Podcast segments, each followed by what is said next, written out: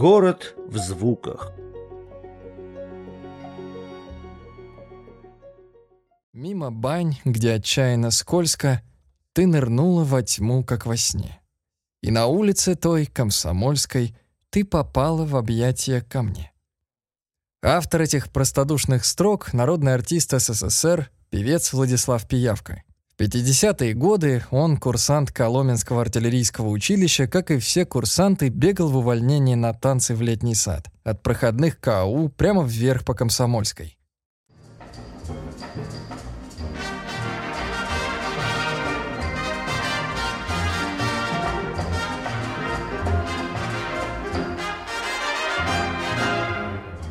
Танцевальные площадки были по всему городу. И летними вечерами Коломну, проникая во все ее дворы, переулки и закоулки, заполняла живая музыка. Только живая и одна на всех. На танцплощадках все было по-настоящему. Дружба и предательство, любовь и ревность, знакомство и расставание. Словом, здесь вовсю кипела жизнь из книги Тимофеева Владимира Сергеевича о минувшем памятном. Жарким июньским днем еду в трамвае в старый город. В вагоне тихо, Возможно, на людей духота действует. Лишь сидящие впереди меня пожилая женщина и девушка переговариваются. «Остановка Комсомольская», — разнесся по вагону голос водителя. Пожилая женщина показала спутнице рукой за окно. «Вон там я на танцах с твоим дедушкой познакомилась. На этом месте был летний городской сад. Как тут было хорошо. Вечером мы потанцуешь, и кино можно посмотреть». Я глянул в окно трамвая. Туда, где от былой красоты осталось лишь несколько высоких лип, да не до конца разрушенная кинобудка. В тот вечер воспоминания уводили меня на полвека с лишним назад, когда с друзьями-товарищами ходил в городской сад на танцы.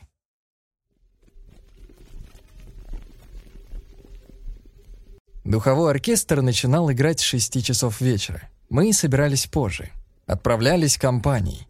Кто-нибудь скажет «пойдем через забор».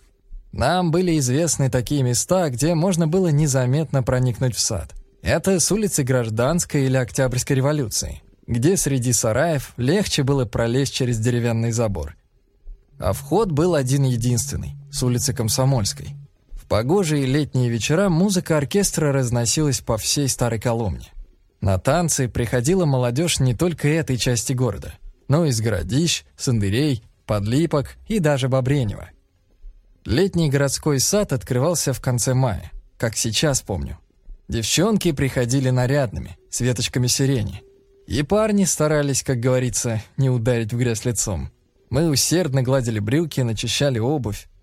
Помню, одно время была мода на белые тапочки. Им заранее придавали свежесть зубным порошком. В гущу танцующих старались не залезать. Не дай бог кто-нибудь наступит на ногу. Пропал тогда весь труд. Для многих знакомство на танцах в городском саду заканчивалось через какое-то время бракосочетанием. От ворот городского сада начиналась широкая аллея. Справа от нее находилось длинное зеленое здание кинотеатра. В помещении вели три входа. В зале стояли деревянные скамейки со спинками. Кино показывали и в дневное время, и в вечернее. Последний сеанс начинался в 21 час — для детей билет стоил 10 копеек, для взрослых — 25.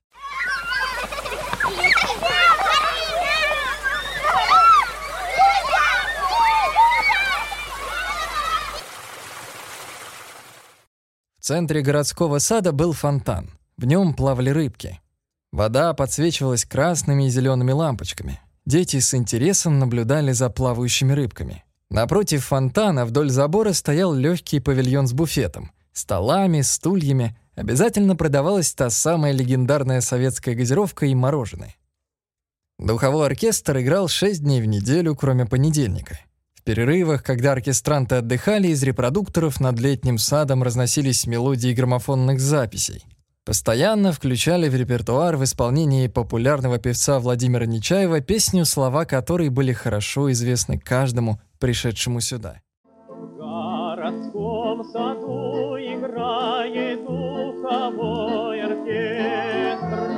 На скамейке, где сидишь, ты нет свободных мест.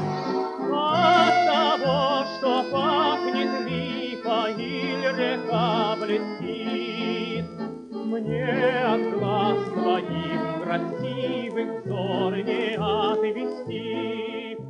Скамеек было много, ведь в летний сад приходили не только желающие потанцевать, но и просто провести время. Отдохнуть, встретиться со знакомыми, друзьями. Немало было и таких, кто просто прогуливался по аллеям. Кстати, долгое время асфальта там не было. Земля была присыпана слоем песка. В глубине сада на открытом экране показывали популярные в то время журналы, в том числе и «Фитиль». Было еще одно развлечение — тир. Работу городской сад заканчивал в 23 часа. Оркестр играл марш, отдыхающие расходились, назначая дни новых встреч.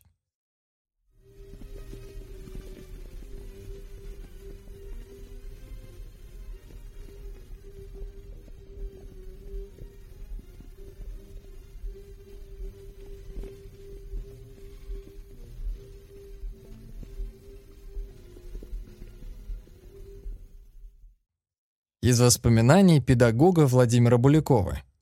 На танцах в летнем саду все знали свои места. Самые шумные и толкучие перед эстрадой, где играл оркестр. Здесь учились вальсировать подростки. Мальчишка с мальчишкой, девчонка с девчонкой. Пыль стояла столбом. Когда оркестр уходил на перерыв, ребята брали лейку и поливали площадку. У фонтана и клумбы с цветами танцевали студенты уже парами. На Липовой аллее между фонтаном и кинотеатром собирались взрослые, те, кто пришел из армии, разведенные. Условное, конечно, разделение, но его придерживались. Всегда в саду был порядок, никакого хулиганства. Милиционеры и бригадмильцы, добровольные помощники милиции, пресекали всякую по тем временам непристойность. Помню, как они вывели из сада двух девушек в брюках. Такой был в начале 50-х годов порядок. Не положено женщинам в общественных местах появляться в брюках. Из воспоминаний музыканта Сергея Цветикова. В 60-е годы в моду вошли вокально-инструментальные ансамбли. И в коломенских садах стали играть на танцах уже не духовые оркестры, а ВИА.